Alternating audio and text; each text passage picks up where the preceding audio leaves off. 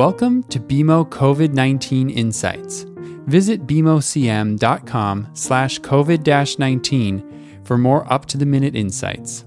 The views expressed here are those of the participants and not those of BMO Capital Markets, its affiliates, or subsidiaries. Good morning, everyone. This is Brian Belski, Chief Investment Strategist at BMO Capital Markets. On behalf of all of us at BMO Financial Group, thank you so much for joining us in our latest installment of our COVID 19 calls uh, for BMO, the Biden presidency, and what lies ahead. We have a lot of great information to share with you today. Uh, three subject matter experts uh, from BMO Financial Group, and of course, Dr. John White. And also joining us today is Dr. Howard Ovens. Before we start the call, though, uh, just a reminder to point you toward our BMO disclosures via the web link enclosed at the bottom of the invitation that you should have received. And if you need help with that, it's www.bmocm.com. And of course, given that we're talking about very sensitive medical information, just a reminder that if you need medical advice, please go directly to, uh, to your physician and consult them and or a healthcare professional. So here's how the call is going to work. Uh, as always, we're going to have Dr. John White kick us off. Uh, we'll hand the ball off uh, to Dr. Howard Ovens. Uh, we're going to ask the two doctors to interchange some of their uh, comments back and forth on what they learned from each other during the call. And then we'll transition uh, to our subject matter experts from BMO. As a reminder, Dr. John White is uh, the Chief Medical Officer at WebMD. He has been BMO Financial Group's primary COVID 19 coronavirus pandemic expert, and we're blessed and fortunate to have him with us during this long journey uh, of uh, the past year or so.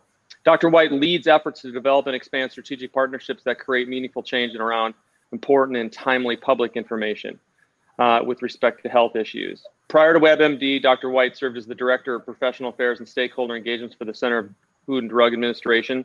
Uh, also, he worked uh, with healthcare professionals, patients, and patient advocates through his years. He's a frontline worker with respect to the virus. He currently still sees patients in the Washington, D.C. area. And with that, I'm going to hand the ball off to Dr. John White. Thank you so much for joining us once again.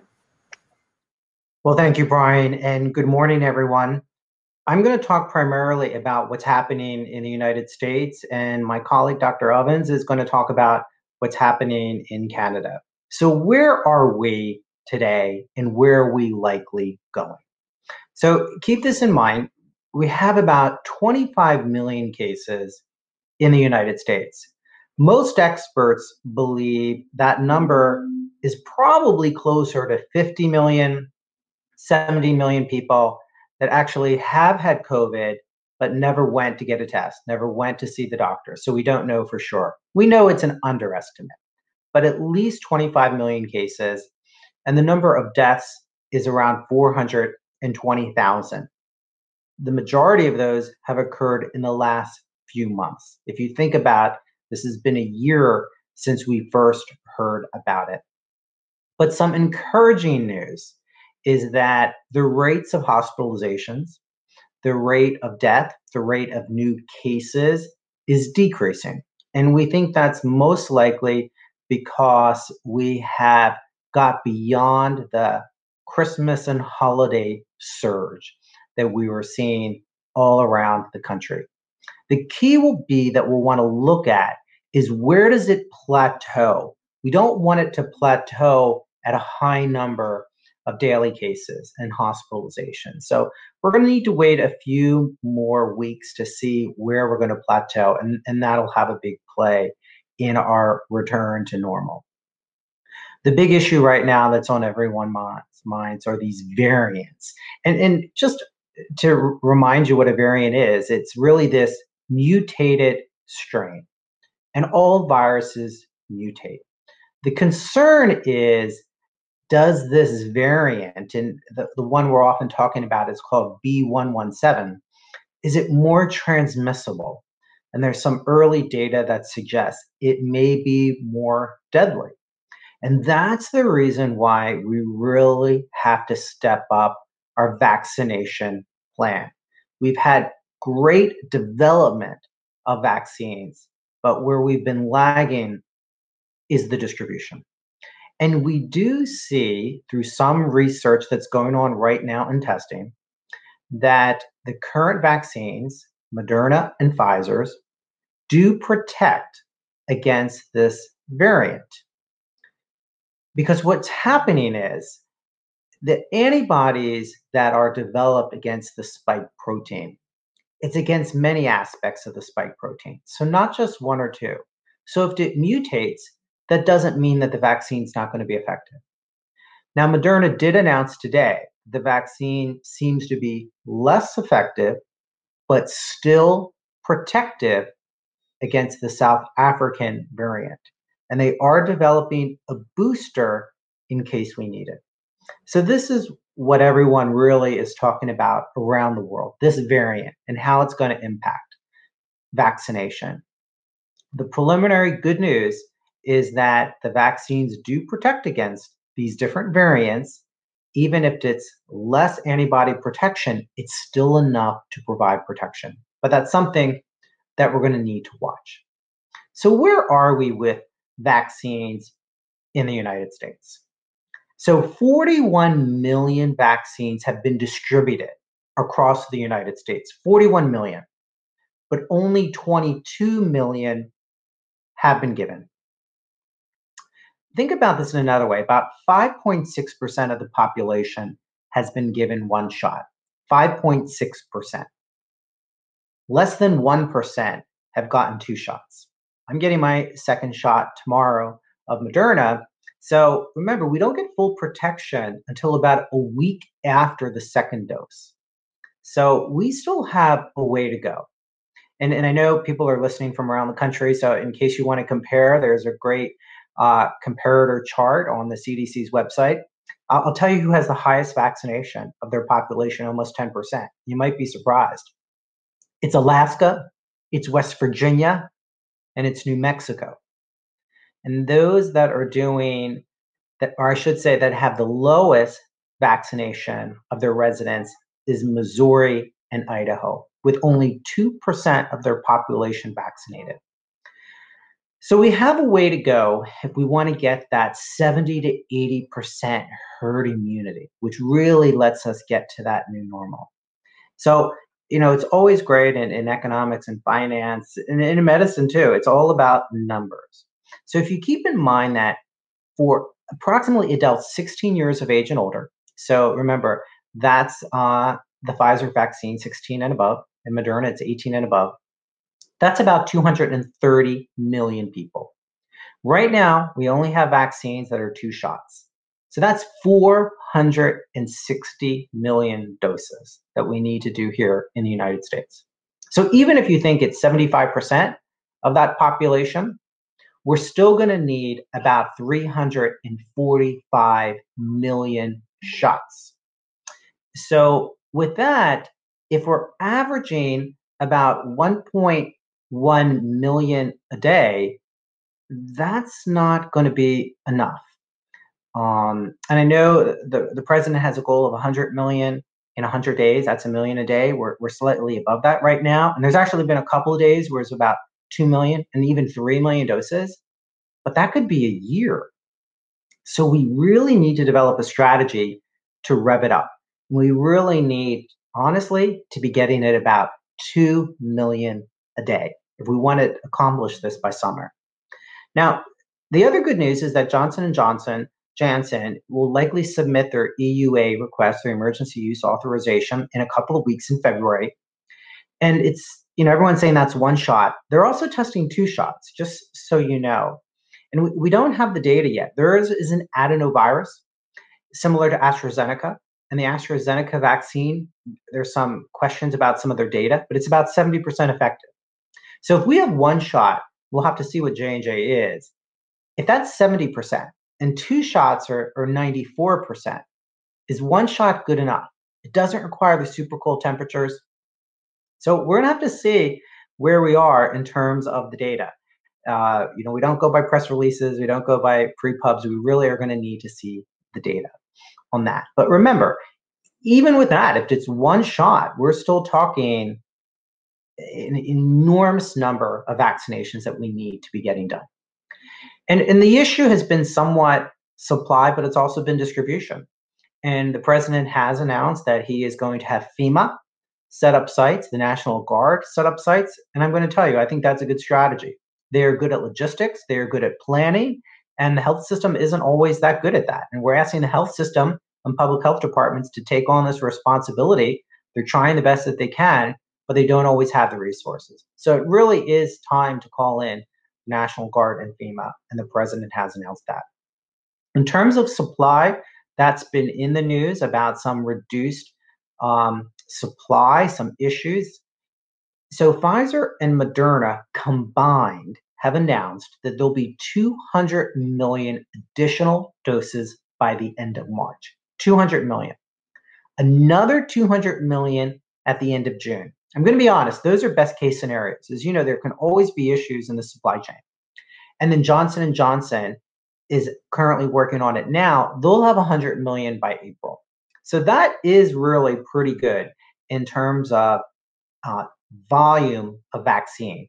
Again, the issue is going to be how do we get it into people's arms? And different states have different policies. There's been lack of essential process. I think we're going to see that change in the next few weeks. And many people will ask me, how do you know when it's your turn? What I've been telling people, you, you want to look at your, your pharmacy loyalty programs. Often CVS and Walmart and Walgreens all have those. So you might want to check those out. There's actually a website called vaccinefinder.org. It's not operational yet for COVID. So that's something that you'll want to sign up for as well eventually. Don't expect people to find you when it's your turn. And then you want to sign up at your public health department sites as well to find out information there. The other point I want to remind folks is that vaccination really is a way to help crush the pandemic, but it's not just vaccination. It's still going to be improved testing, and we're seeing that a lot more over the counter testing, a lot of at home testing. That has enormous value. We're continuing to see progress in therapeutics, especially the role of monoclonal antibodies, something that has been underutilized, especially early on in the disease process. So, we do have a lot of encouraging news when we talk about the supply of vaccine, another 200 million at the end of March, another 200 million at the end of June, another 100 million of J&J in April. We're up to more than 1.1 million. You know, I do think in some ways uh, there could be an approach don't set goals too high in the new administration. So 100 million over 100 days, that has to be the base. That has to be the floor. Our goal should be much higher than that. And I do think we'll get there, especially with this additional resources of FEMA and the National Guard here in the United States. So there's some promising trends that we're seeing, even in terms as we think about decrease the rate in number of cases and hospitalizations. So I'm optimistic about where things are going. I'm optimistic that we're going to see protection against the variant. And, and the good news is we're continuing to collect this data. And I think we really are focused on developing a plan in the next few months to, to address this. And with that, I'm going to turn it back to Brian.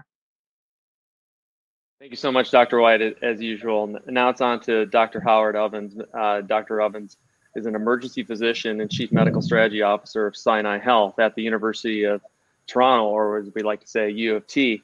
Uh, he holds uh, the rank of full professor at the Department of Family and Community Medicine and is a senior fellow in the Institute of Health Policy Management and Evaluation. He is the Ontario expert lead for emergency medicine. and In that capacity, chairs the Emergency Services Advisory Committee. And as part of the pandemic response, sits on the Ontario Health R5 response table representing emergency medicine. Obviously, Dr. Evans is here to bring us up to date what's going on with Canada, and we'd love to hear what you have to say. And on to you, Dr. Ovens.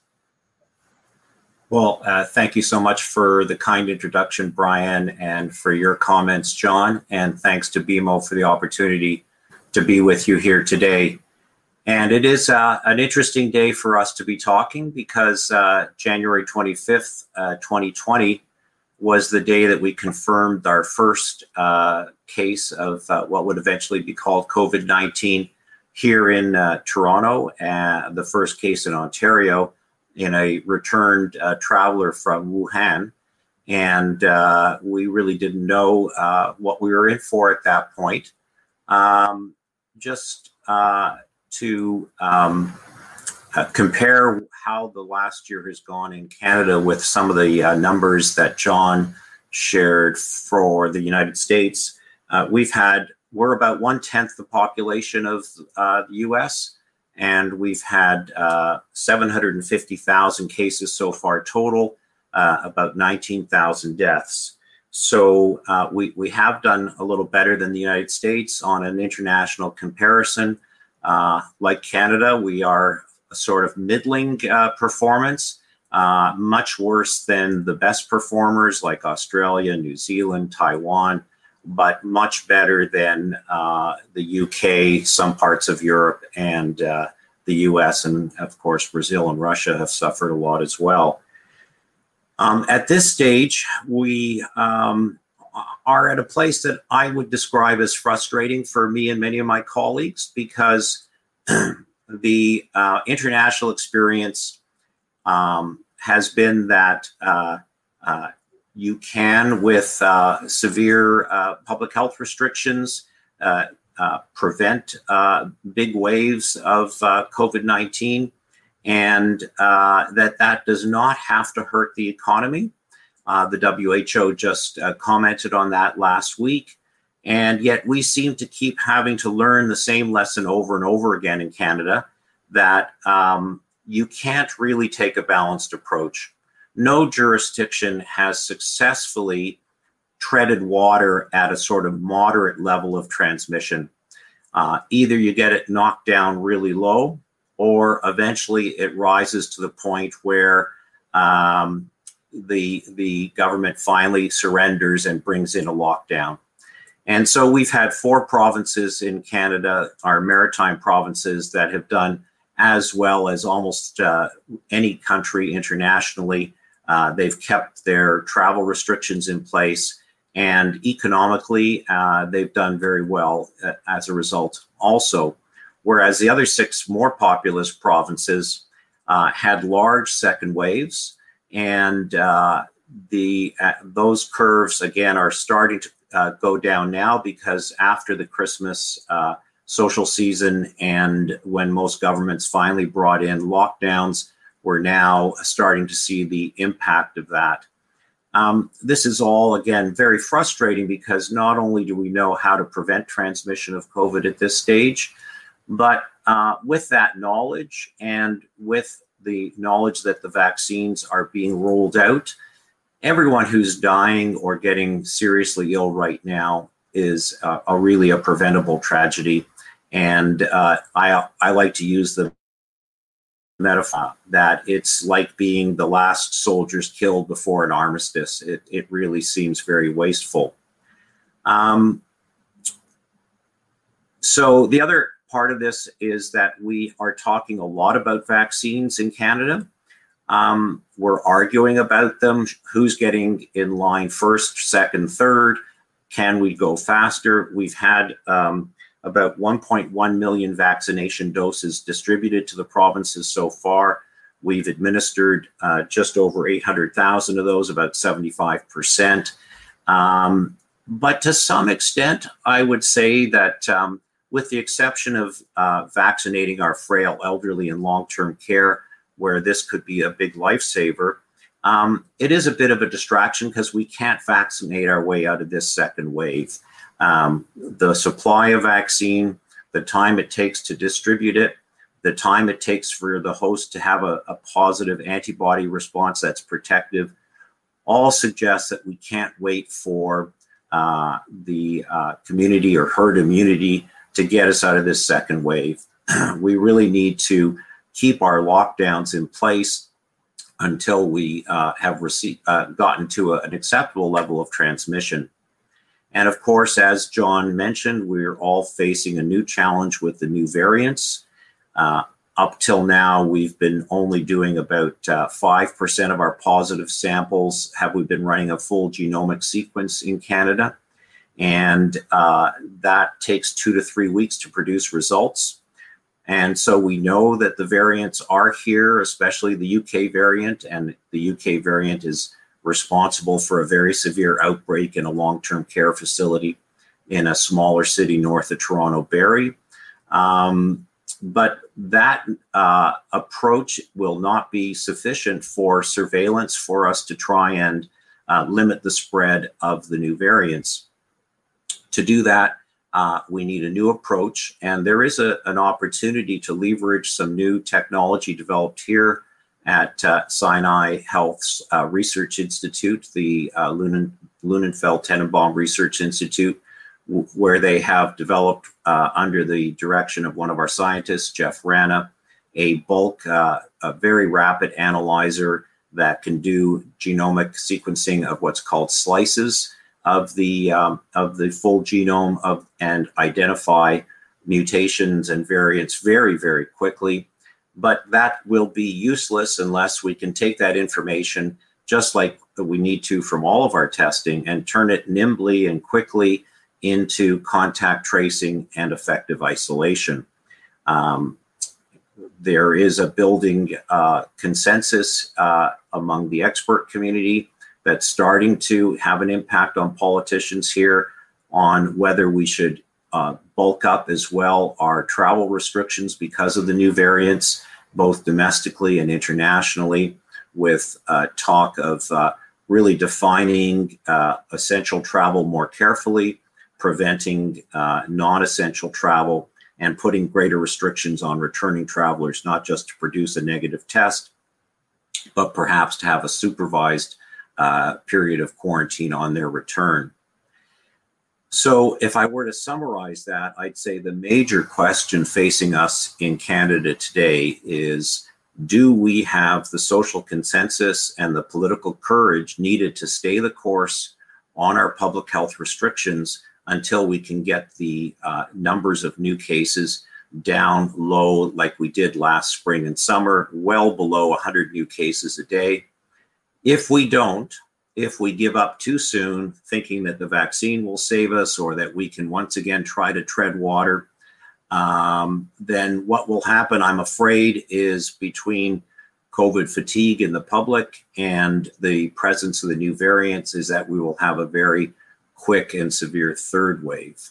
I'm hoping that uh, that we can avoid that clearly by doing the right thing and maintaining our masking, our social distancing, and our other public health restrictions while simultaneously beefing up our genomic surveillance and uh, and our vaccine rollout. So that's a very quick tour of uh, where I th- see things right now. Uh, Canada has been slow to get its vaccine supply, but there is a lot of it under contract that will come in the second and third quarter of 2020.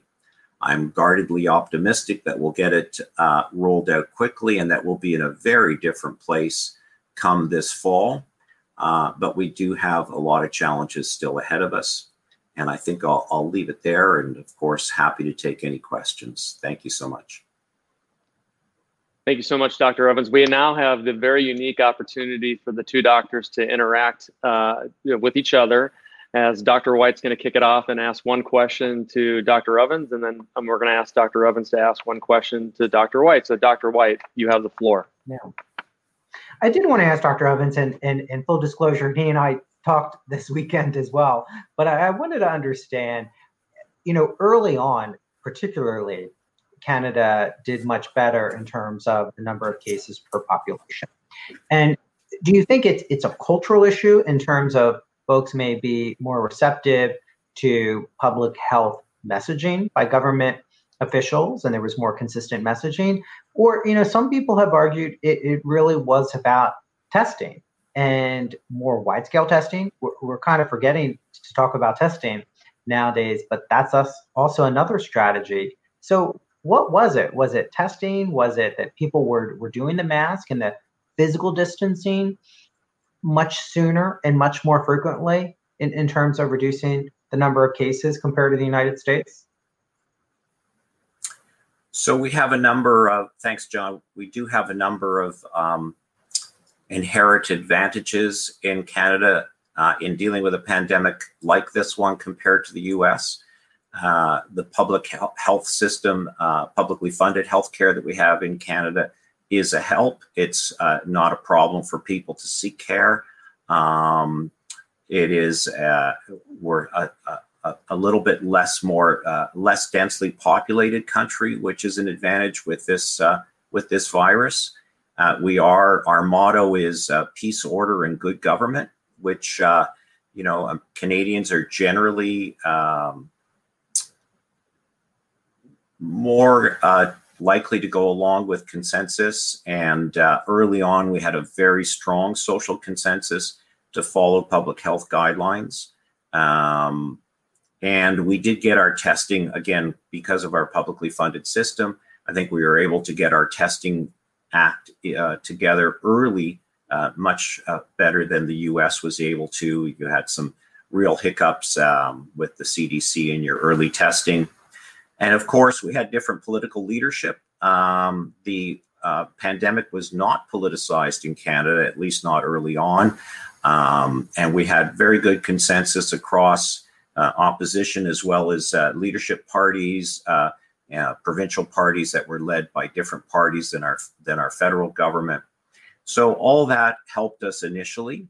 Um, we have seen a little bit of uh, American uh, media and political influence reflected here in Canada. We have uh, much stronger uh, COVID denial um, uh, uh, uh process going on today.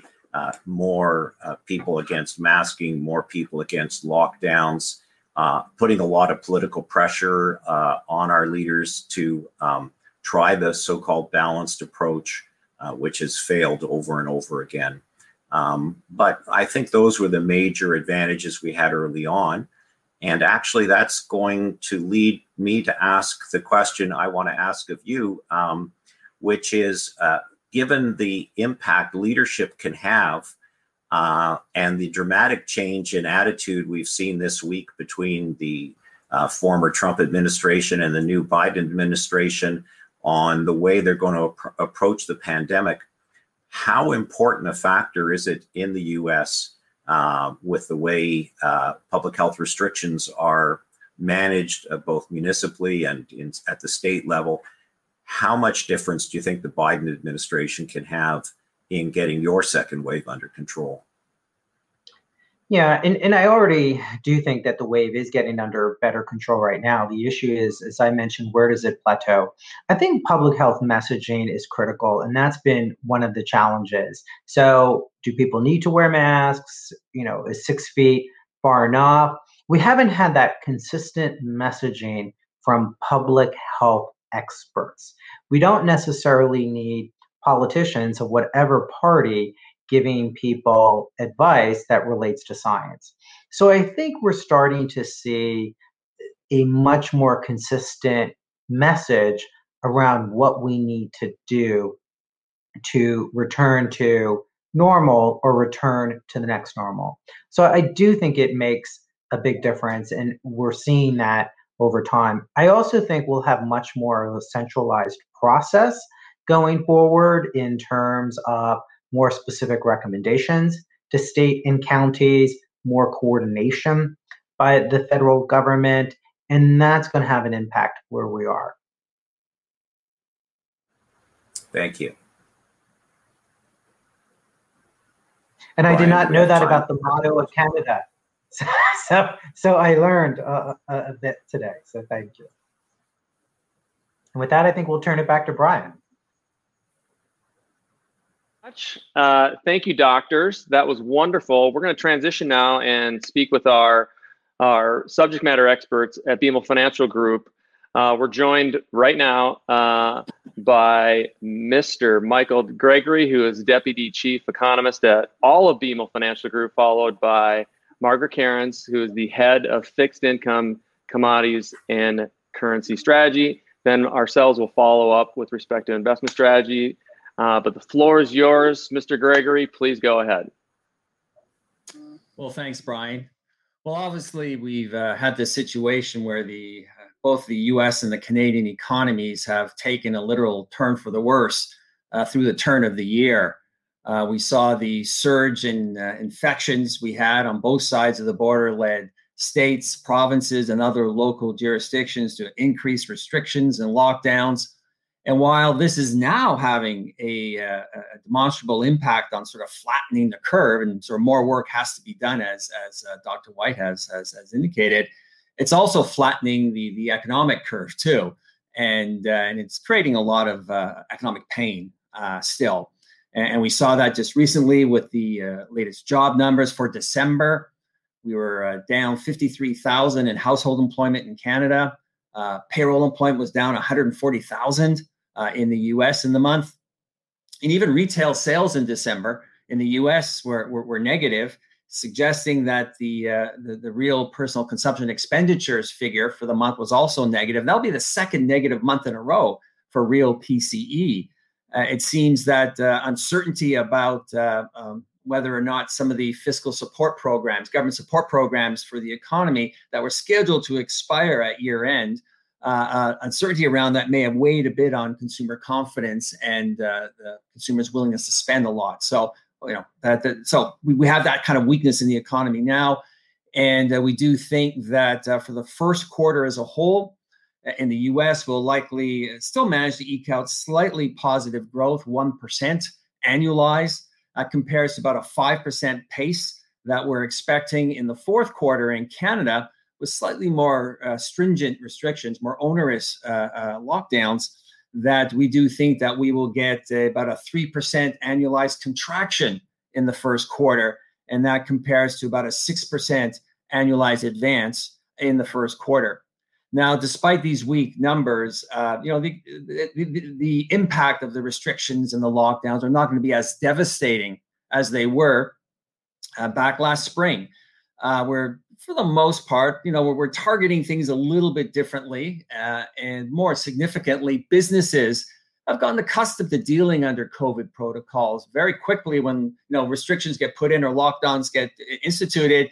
You know, it's very easy to switch to other means of conducting business uh, uh, and uh, online, curbside, whatever the case may be. And whereas it took a little longer last time around to sort of figure things out, it's also helpful that certain sectors of the economy continue to provide support.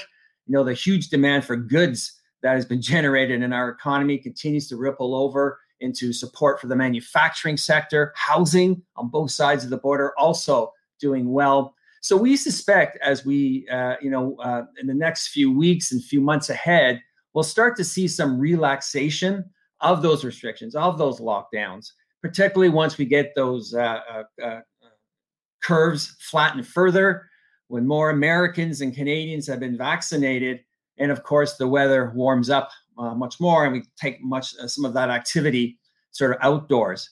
And we're looking for a pretty decent rebound through the spring and the summer months, kind of similar to what uh, we saw around the middle of last year and into the third quarter. We're looking for uh, a very healthy growth, around 9% uh, uh, annualized on average to Q2 and Q3 in Canada about seven and a half percent uh, in in the U.S. and uh, and also providing support for for both economies as we kind of uh, get past this uh, uh, second wave of the uh, the pandemic and its impact on the economy is this fiscal support that we've been getting. Now we already saw earlier that the federal government in Canada had extended some of its programs, the um, um, the expanded UI through to September, the wage subsidy through June. And in the latest fiscal update that we had at the end of November, we have some 70 to 100 billion dollars of spending yet to be determined uh, that will be used to uh, help stimulate the recovery uh, phase of this uh, uh, uh, coming out of the, the, pandemic recession. Now, in the US, we saw on December 27th, we finally got that budget bill, which included some roughly $900 billion of additional support uh, for the economy. A lot of the measures that were going to expire were extended through to March and April, and uh, and that included an additional rebate for for for individuals across the United States, and a, and a little bit of a top up as well for some of the uh, uh unemployment insurance uh, uh, recipients. Now we saw in the wake of the election of Joe Biden and the Biden administration has, has proposed yet another stimulus bill uh, they're proposing some 1.9 uh, trillion dollars of, of support for the economy. Rather large amounts. Uh, it's unclear how much of this will actually, you know, get passed. we're already beginning to see in in um, you know the, the GOP are digging in their heels a little bit here as to the magnitude uh, of, of that uh, fiscal response. And let's face it, even some conservative Democrats may have a problem with some of these measures. So, you know, we are assuming though that we do get additional fiscal support. Uh, we're penciling in something around half of what uh, the the initial proposal will be. Seems that's a good place to compromise between zero and 1.9, somewhere in half. So basically, in the U.S., we've got sort of back-to-back fiscal stimulus programs that are going to again provide that support for the economy through the spring and the summer months, and uh, get the kind of results that we've seen. And there's another aspect of the economy too. I do think, which we have to be a little bit more optimistic about as well is that uh, because of uh, uh this uh, support for households and their uh, through the various unemployment insurance and tax rebates and things like that on both sides of the border, we've seen that uh, we've amassed a lot of additional saving, and, and and that saving it roughly has compared to what we were saving before the pandemic, it roughly is amount to about 150 billion dollars uh, of, of uh, additional uh, potential spending power in the U.S. from in the U.S. a magnitude about 1.4 trillion dollars. Both of those come in about six percent of GDP, or slightly more than six percent, and that's a powerful, powerful backstop for the economy. Uh, and we do think that will help on you know provide a little bit more support for for the recovery and if anything you know, uh, there's a little bit concern in the market now that uh, you know a little bit of consumer spending, a little bit of limitations on the availability of goods and services. We're going to get a little bit of an inflation problem. Kind of early to be talking a, a bit about that, but nevertheless, I do think we're in the period now. Once we get past this this this this uh, uh, uh winter hump in COVID, I do think that uh, the spring and the summer months looks much stronger for both the Canadian and US economies. And with that, I'll turn things over to my colleague, Margaret Kerins.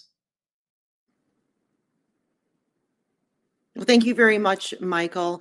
As anyone who watches the fixed income markets from a day to day basis already knows, the market continues to oscillate between the good news on the vaccine front, the good news when we have good news on fiscal stimulus, uh, versus the slower than expected uh, rollout and the surging cases of the pandemic that continue to sweep through the globe.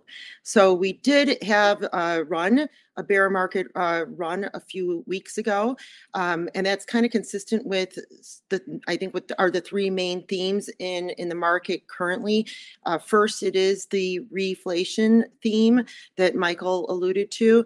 It's not really today's story in our opinion, but 10 year yields uh, did get pushed up to uh, just over 118 a few weeks ago, which was a whopping 28 basis point move in tens, only to rally back down we currently sit in the middle of the year to date range, which I know we're not that far into uh, the range. In terms of 10 year yields, we think that the next move is likely to breach 1% on the downside and not uh, move to the 125 mark. Uh, we do see that later in the year as we expect a bear steepening. Uh, bear steepening in the market right now is the consensus trade. And the way that we at BMO Capital Markets differ than the rest of the market is that we do think that Fed action caps how much 10s and 30s can back up. And what I mean by that, it, it ties right into the other, I think, two themes that are dominating our market. Uh, so I first, you know, the first was the re-inflation trade. The second is there are concerns about financial asset price appreciation, the bubble risk. And those two the- sorry, those two themes are related in that if we get a market pricing on on either the reflation trade or the letting out of the bubble or bursting of a, the bubble, it basically means that the Fed must come back in uh, stronger than they already are in terms of monetary policy accommodation.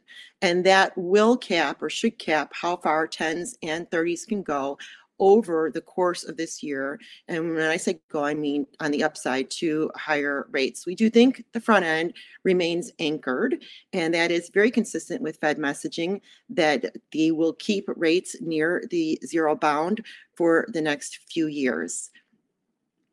So if we think about one one theme that we are thinking about at, at BMO and really looking through the data is the amount of treasury issuance relative to what the Fed has purchased during this pandemic period. And we did use the numbers that Michael came up with, kind of the, the middle of the road. Let's let's take that 1.9 and cut it in half to come up with some estimates for treasury issuance uh, this year.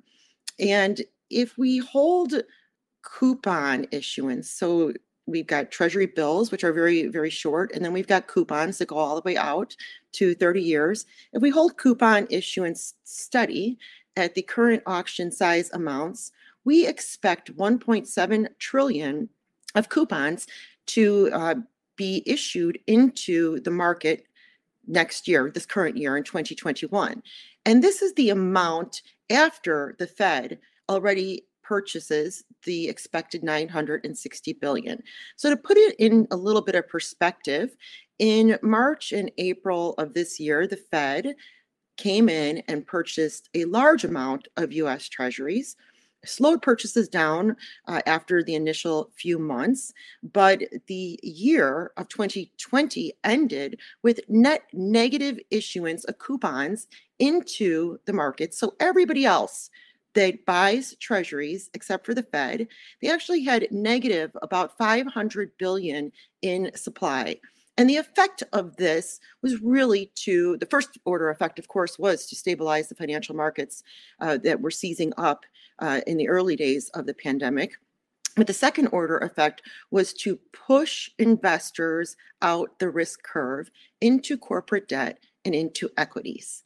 And so, one of the things that we're looking at, one of the themes that we're looking at this year is the evolution of treasury supply and demand in the marketplace because treasury supply has to clear the market, people will buy it, and it really becomes a matter of how do they make room for this supply? Do do they sell some of those risk assets that they have purchased in uh, 2020 um, or do they continue to move out the risk curve in sort of the you know you can't fight the fed trade? So that's one theme that we are watching. Uh, overall agree with uh, what dr white and dr ovens stated about the recovery that it is going to take time for the vaccinations to reach the population uh, in the United States and in Canada. And for us, this means that the reopening will continue to be slow, and we remain concerned about the state of long term employment and getting the 10 million lost jobs that remain uh, lost uh, back those people back to work. And and for us it's really a long uh, grind for a long economic process. Agree with michael that you know we will have a pop um, in, in a lot of uh, pent up demand and, and savings uh, in the second half of the year, but we still think that we've got a long slog uphill uh, throughout this entire pandemic. And on that note, I will pass it back to Brian Belski. Thank you so much, Margaret and Michael. We'll be back to you for some potential questions um, after uh, we go to the doctors. And so, before we talk about investment strategy with respect to what we're thinking, both in terms of the Canadian stock market and US stock market. I'd like to thank all of you for joining us. We have a tremendous audience right now, and we have received a lot of questions prior uh, to this event. And so please know that we will have all of this available with respect to a recording uh, of this event follow up on our bmocm.com site. And I myself will be publishing a podcast later tomorrow uh, that is a quick review of the doctor's comments and as well as some of the macro things that you are hearing. And obviously, thank you so much for all the questions that you submitted. Uh, during part of my comments, I'm going to cheat and ask myself one of the couple of questions. I'm sorry uh, that you all asked, but in the meantime, I thought I can give you a, a quick overview with respect to what we're thinking uh, in terms of our conclusions with respect to both uh, the U.S. and Canadian stock markets. To start with Canada, Uh, we think Canada will close at 19,500 and $1,100 of earnings with respect to the TSX. Uh, we do believe, continue to believe that as a quote unquote value proposition uh, with respect uh, to the US, and we do continue to favor sectors like financials, materials, uh, consumer discretionary, uh, and industrials in Canada. With respect to the US, still think the US uh, is in the midst of a 20 year bull market. The second half of the bull market was reset on March 20th, 23rd, I'm sorry, of 2020. And these next 10 years are going to look very different than the previous 10 years, more bottoms up stock picking, more fundamental. We believe that brings us to an S&P 500 target of 4,200 uh, on earnings of $175. We do believe that the themes uh, for 2021 are going to be about unprecedented earnings growth, especially in the second half, which dovetails very nicely with respect to Margaret's views on fixed income and Michael's views in terms of uh, the strong earnings recovery we're going to see uh, in the economy. Nonetheless, uh, we have been talking for quite some time that this quote unquote return to normal trade or the hope in uh, prayer for normalcy in 2021 may be a bit premature because obviously you've heard from both Dr. Ovens and Dr. White that it's going to take some time uh, with respect to both therapeutics and vaccines. That's just a common sense approach to say we're not going to be quite as normal as we would all hope to be in our normal lives and our business lives in 2021. That being said, we think the effect on the stock market is all about uh, the US and Canada having the best equity assets in the world, period. That's what the stimulus is purchasing. That's why people are investing in North America. And we think that trend continues. So, a couple quick questions that we received uh, prior to the event uh, would be number one, Brian, we saw you on BNN and you said that you expected a stronger market in the first half of the year in a softer last two quarters.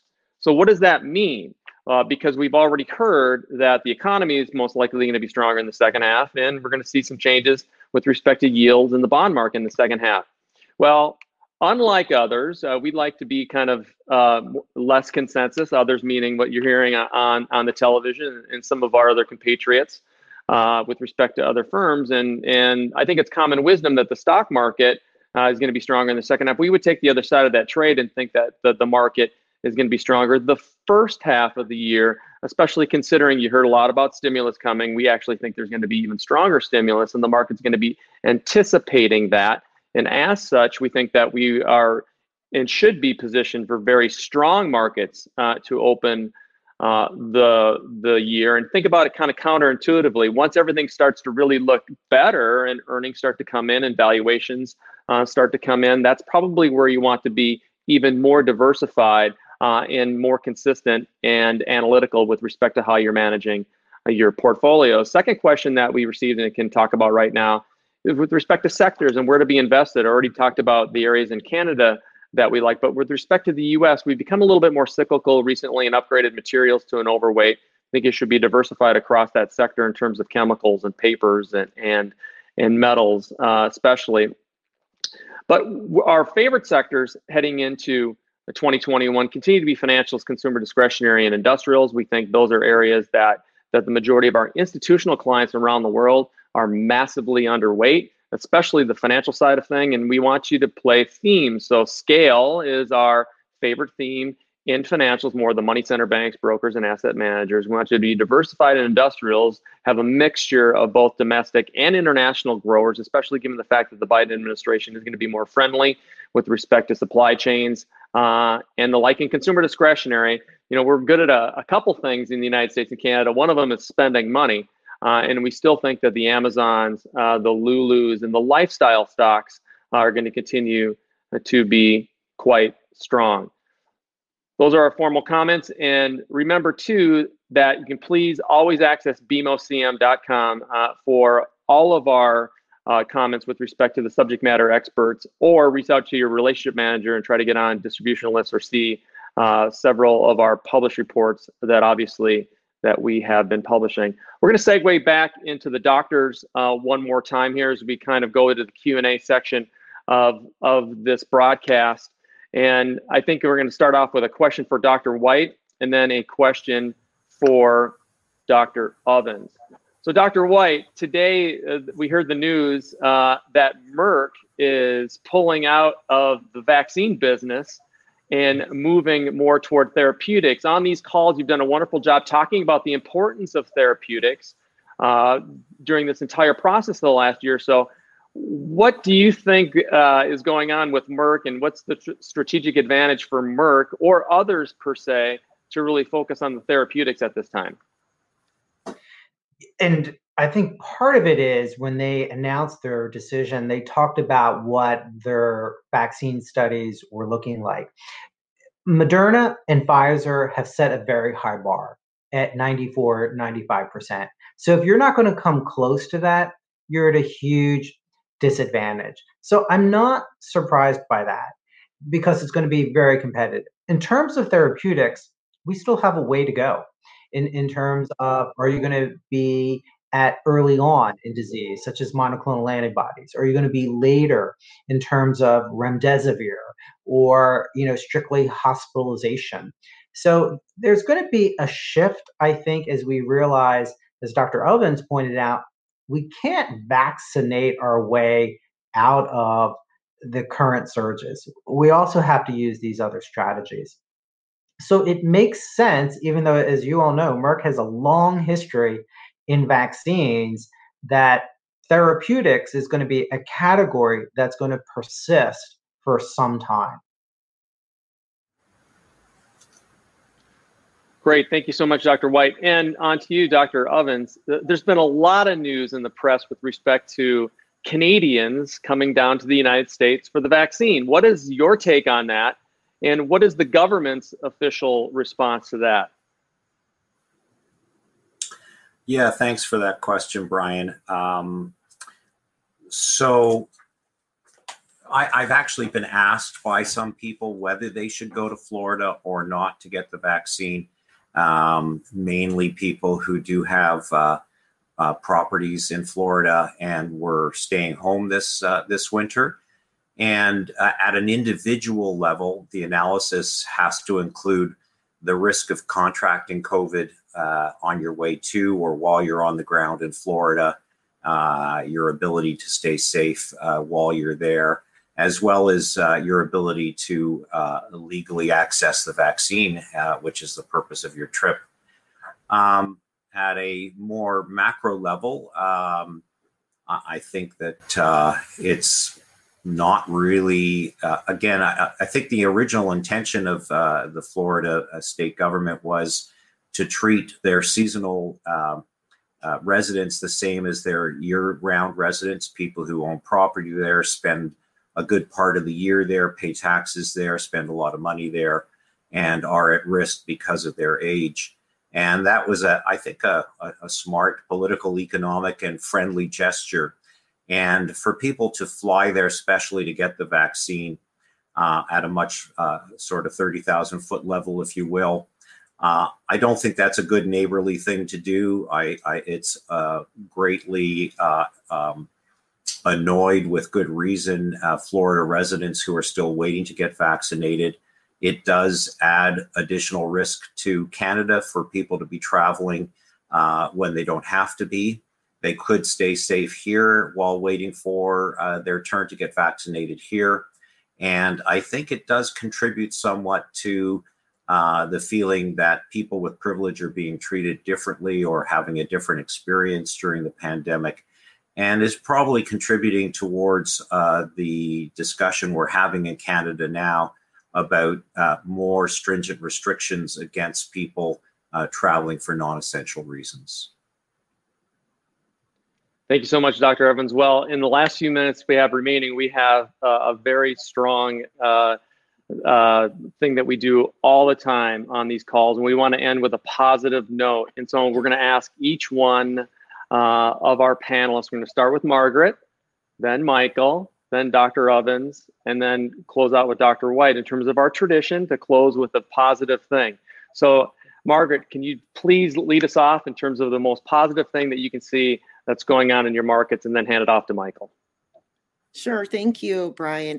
I think the most positive thing is that the Fed and the fiscal government will stand ready to support the markets if need be, and that this is giving a sense of calm to the markets.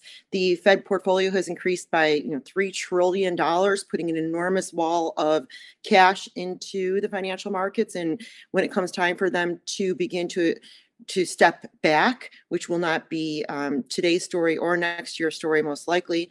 Um, I think they're going to have to do it very delicately just because of the um, amount that they have put into the market. So, yeah, positive note is that the Fed and the fiscal government will do what it takes to keep our markets functioning, and there will be plenty of issuance for people to buy. Well, I, I, think probably the most positive thing, and I'll dovetail a bit with Margaret, is that on both sides of the border, uh, the, the, the, fiscal authorities, the monetary authorities are standing ready to do what is ever what is needed to make sure that the economy's uh, little dip we're having right now is minimized, and we do have that uh, strong foundation for for a robust recovery when the restrictions and the lockdowns start being lifted and again, I I I I, I think that uh, you know the, the fact that we're like even in Washington now, we've got a little bit more better leadership and, and trying to make sure we're just following the basic you know uh, protocols uh, uh, uh, in terms of mask wearing and distancing and things like that. I, I think it can further add to this trying to get these case rates under control when we can then you know that first criteria we need to get those uh, restrictions started being lifted and and the, the, you know in households broadly speaking are, are in good shape that to help contribute to that recovery, unleashing a bit of pent up demand. So, so again, I don't think this downturn is be as bad as it was a year ago, and I do think that uh, you know we will get a pretty decent uh, economy by this summer. Well, um, I'm very optimistic um, for a couple of reasons. First of all, science has uh, really uh, been a, one of the consistent features of this pandemic response. Really uh, fantastic developments in testing, genomic sequencing, vaccination, uh, therapeutics. And uh, I'm excited at this point because I still think, although science has answered the call, the socio political response has been spottier. And I think the US rejoining the World Health Organization, joining the COVAX group to try and uh, support third world countries, developing countries who need help getting their vaccination. I think those are very important developments that are going to help us uh, get all this back under control and help uh, bring us out of this pandemic. You know, Brian, this is titled the Biden presidency. And, and what I'm optimistic about is we're hearing from the president talk about that there is no more important problem than addressing the COVID pandemic. And you can see that there is a singular laser focus on how to address this from a public health strategy, from a financial strategy. You hear the defense secretary, Lloyd Austin, says addressing COVID is the number one problem for him. That's his commitment. So I think we're seeing this all across the federal government in a way that we have never seen. And I think that's going to go a long way in addressing this from a scientific perspective, from a financial perspective, and a public health perspective. And, and that's really what we need because we're not safe until we're all safe and everything else can't return to normal until we really adequately address the pandemic. And that's what I think we're doing. So that's what I'm very optimistic about. Well, thank you, Dr. White. And on behalf of BMO Financial Group, thank you all for joining us. I'd like to thank our BMO uh, capital markets subject matter f- experts, uh, both Margaret Kerins and Michael Gregory. Thank you so much for joining us again. Dr. Ovens, you were a great addition. And of course, uh, Dr. White, thank you for sticking with us here at BMO uh, for all these several months. Just a reminder uh, please reach out to your relationship manager uh, to see our published reports or receive a copy of, of this recording here today. And you can do that also from bmocm.com. Everyone, please stay safe and stay well. Thank you so much for joining us, and we will see you real soon. Thanks for listening.